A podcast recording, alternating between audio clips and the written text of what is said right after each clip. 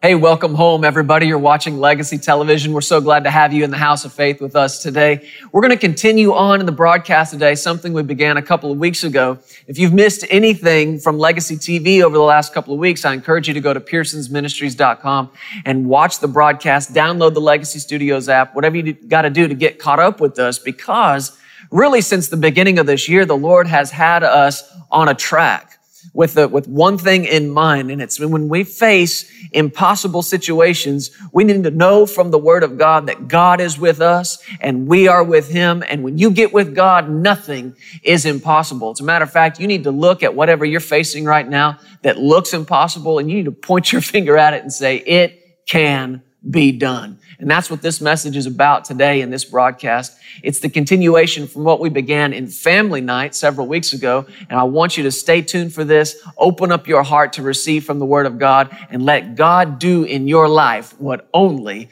God can do. Watch this and be blessed. I was going through the book of Acts today and just looking, I mean, from the moment the Holy Spirit filled up the disciples of Jesus Peter came out of the gate preaching like a man on fire. And you know what he preached? In Acts chapter 2, verse 22, men of Israel hear these words. Jesus of Nazareth, a man attested by God to you by miracles, wonders, and signs which God did through him in your midst, as you yourselves also know him being delivered by the determined purpose and foreknowledge of God, you have taken by lawless hands, have crucified and put to death, who God raised up having loosed the pains of death because it was not possible that he should be held by it. When God looked at Jesus in the grave, we look at it and say, it can't be done. He can't be raised up. He looked at it and say, there's no way he's staying there. And he preached, Peter preached, and the Bible says that that day 3,000 people believed. What'd they believe? They believed in the existence of Jesus. Well, yeah, but that's not all. They believed he was the son of God. Okay, that's good. But there's a very specific requirement here. What did, what did he preach? He preached that he was crucified and he preached that he rose again. And what he preached, they believed what makes us believers. That's all through scripture. Even to today, that's how we know ourselves. I mean, it's almost an interchangeable word with Christian.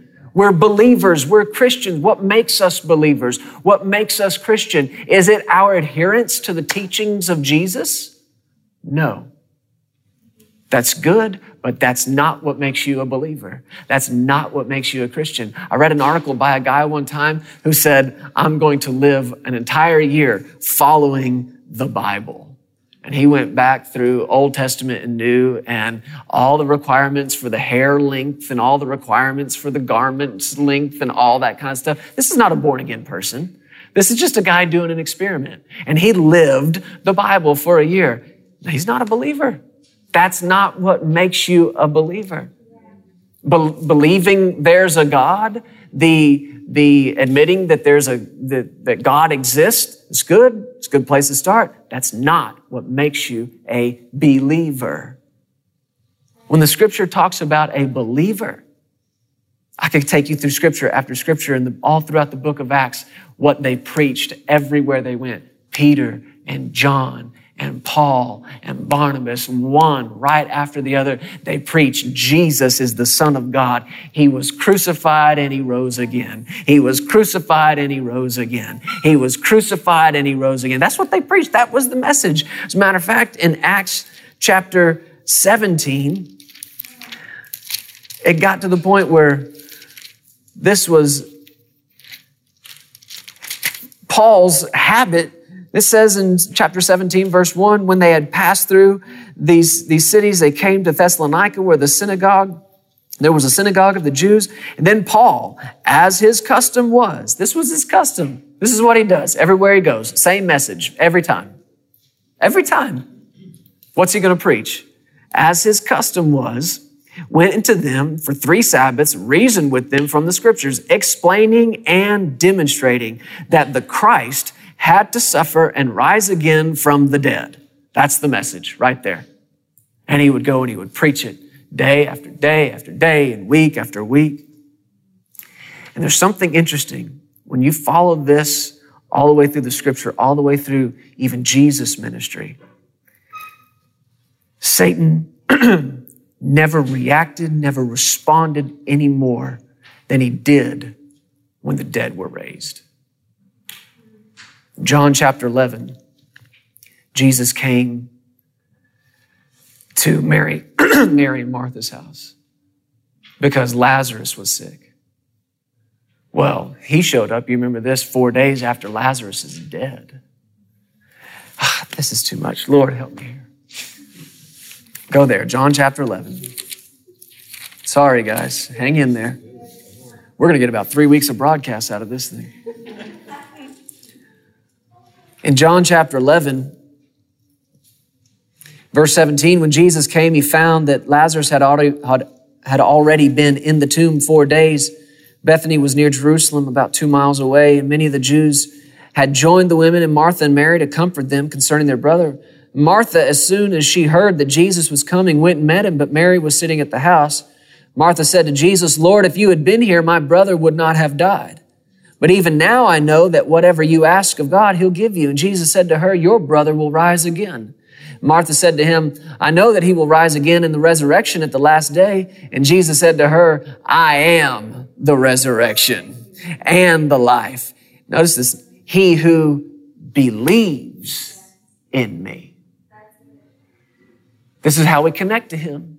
This is what it is to be with him. You connect to him through your believing. He who believes in me. Well, does that mean you believe that Jesus existed, that there was a real guy named Jesus, and that he said some good things? That's not what he said.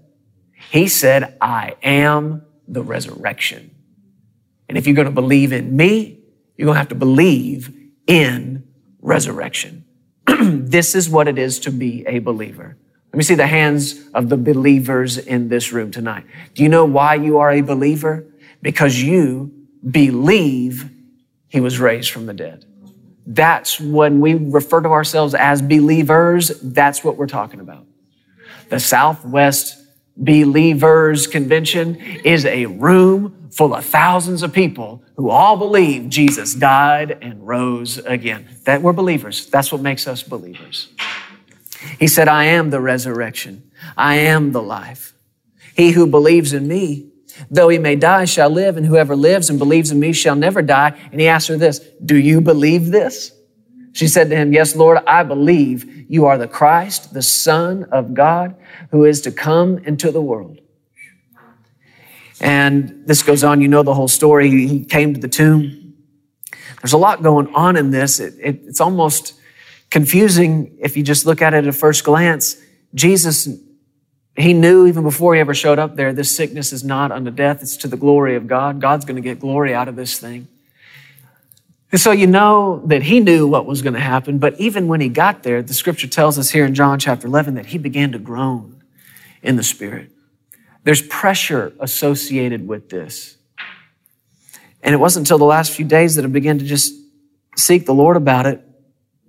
Jesus said in verse 39, take away the stone.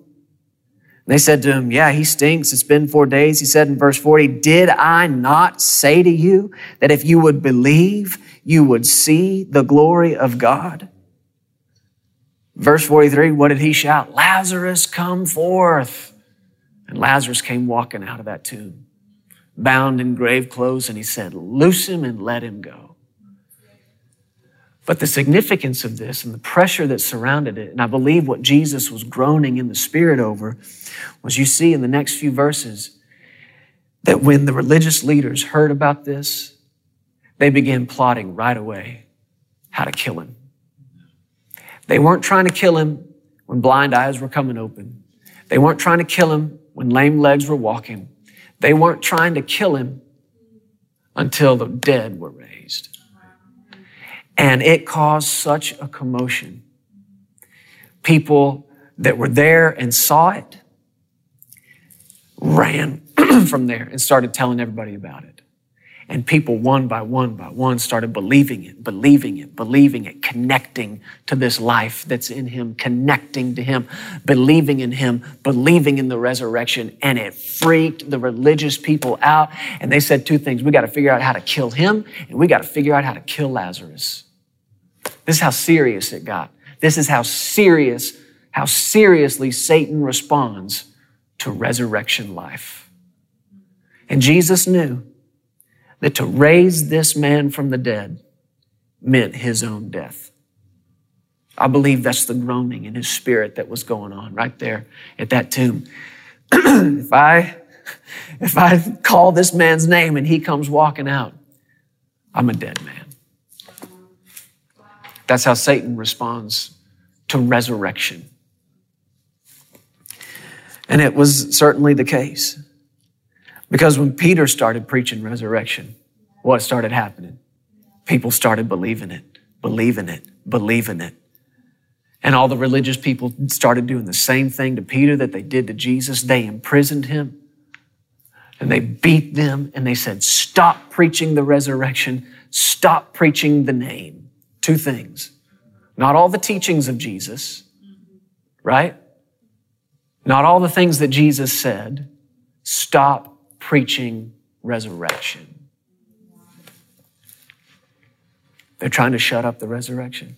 When Paul was preaching it in Acts 17, as was his custom, he preached it. And the Bible says in verse 4 that some were persuaded. And a great multitude of devout Greeks and not a few of the leading women joined Paul and Silas. But the Jews who were not persuaded, becoming envious, took some of the evil men from the marketplace and gathering a mob set all the city in an uproar and attacked the house of Jason and sought to bring them out to the people.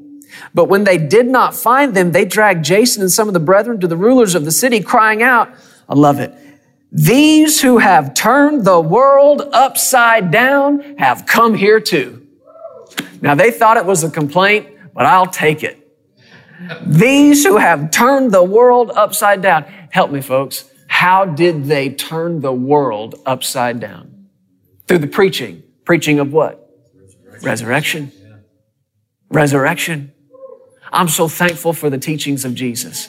I'm so thankful for everything he said about loving my neighbor. I'm so thankful for everything Jesus taught me about seeking first the kingdom of God. I'm so grateful for every red word written on these pages. But without the resurrection, they're nothing. Without the resurrection, he's just another somebody. His words are empty. His messages are powerless, they're vain, they'll produce nothing without the resurrection. 1 Corinthians 15 in closing. so much more that could be said about this, but I want you to see this. 1 Corinthians 15, look at verse 12. I want you to see how central, how crucial, how critical this is to you and I and who we are. 1 Corinthians 15, 12. Now, if Christ is preached that he has been raised from the dead, how do some among you say that there is no resurrection of the dead? If there is no resurrection of the dead, then Christ is not risen. And if Christ is not risen, then our preaching is empty and your faith is also empty.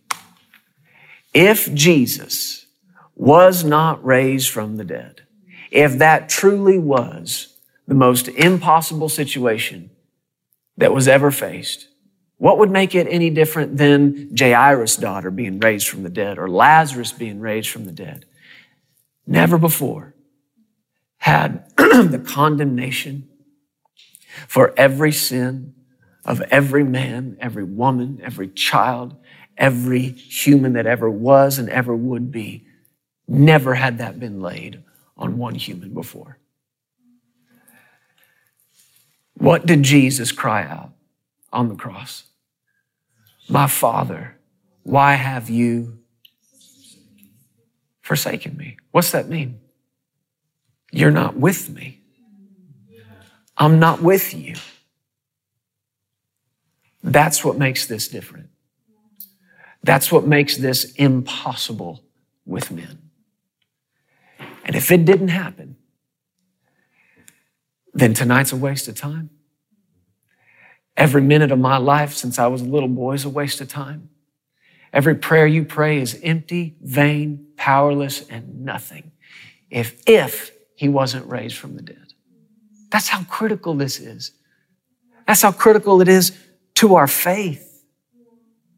Without the resurrection, without Jesus' resurrection from the dead, your faith is empty. Yes, and we are found false witnesses of God. If Jesus wasn't raised from the dead, I'm nothing but a liar.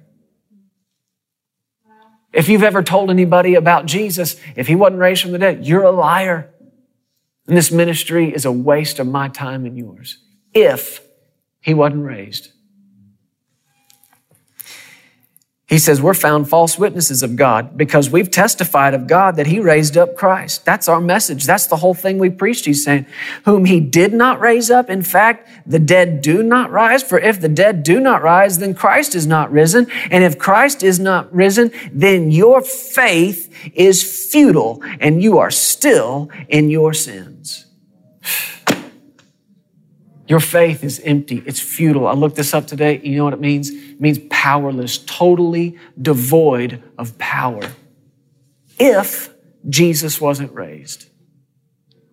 Our, our faith, our walk of faith, our prayer of faith, our faith claim, our faith stake. I mean, everything we've ever said and done by faith, believing this, claiming that, trusting God, none of it means anything if Jesus wasn't raised from the dead. None of it. It's empty, it's void, it's powerless. And all these things that we say, oh, that's easy for God to do. That's e- all that, the healing of your body, that's easy. The money that you need, that's an easy thing for God. Okay, well, why is it so easy? Why, why is the 20 minute mile so easy? Because that man ran it in four. Why is the healing of your body easy? Because he raised Jesus from the dead. And if he can do that, he can do this.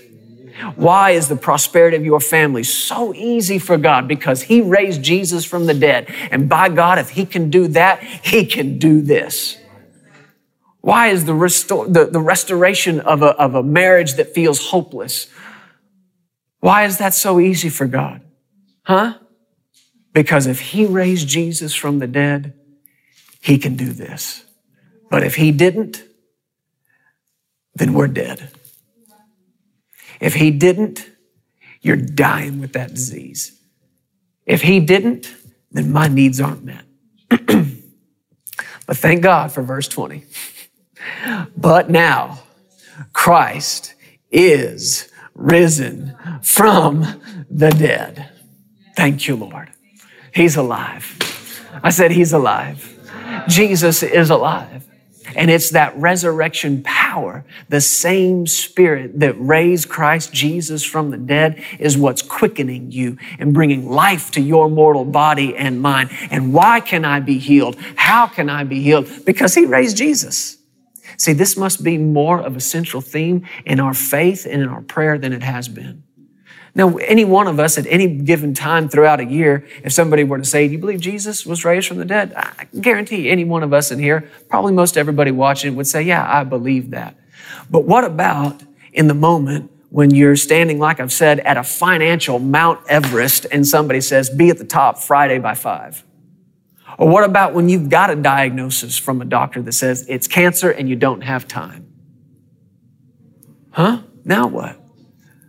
We break into our prayer and our faith, claiming this, claiming our healing, claiming our finances, claiming our joy, claiming that, claiming that, claiming, claiming, claiming. And that's good. But what needs to be energizing that prayer is if you raise Jesus from the dead, this is nothing. I call cancer nothing. Why? How can I do that? Because I'm a believer. And my belief that he raised Jesus from the dead connects me to the power that raised Jesus from the dead. That's what he said in Ephesians. I pray. I pray. I heard about you and I'm praying for you and I don't quit praying for you. That the eyes of your understanding would be flooded with light, that the light would come on in you, that you would know the hope of his calling, that you would know the riches of his inheritance in the saints, and that you would know the exceeding greatness of his power which he worked in Christ Jesus when he raised him from the dead. It took more than the finger of God. It took more than the hand of God. It took more than the arm of God. It took the exceeding greatness of his power to say, today you are my son. Today I have begotten you. And when he heard those words, they echoed, echoed through the chambers of hell, throughout heaven, throughout the expanse of creation, and it got Jesus up from the dead. And if he can do that, he can do this. Thank you, Lord. If he can do that, he can do this. It's the same way if you can do what used to be so hard for you and now it's not. Well, it's an easy thing for you. Why? Because you've done that. And if I can do that, I can do this, right? Well, it's the same thing with God. If he can do that, what's cancer?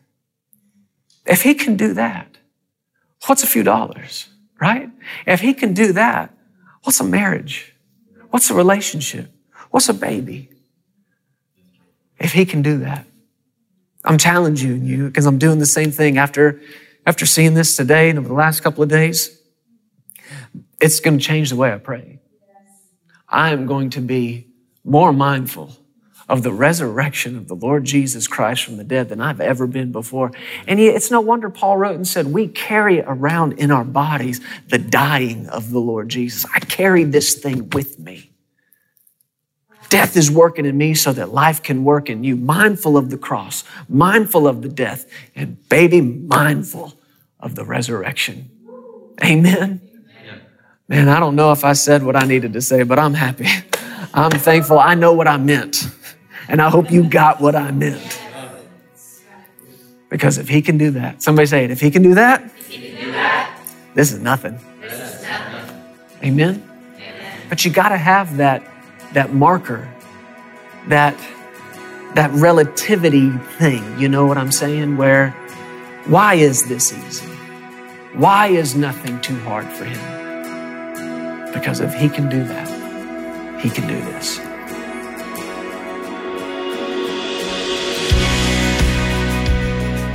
Hey, thank you so much for listening to the Legacy TV podcast. We hope you enjoyed this, and if you'd like to hear more of Jeremy and Sarah, subscribe to this podcast and download the Legacy Studios app.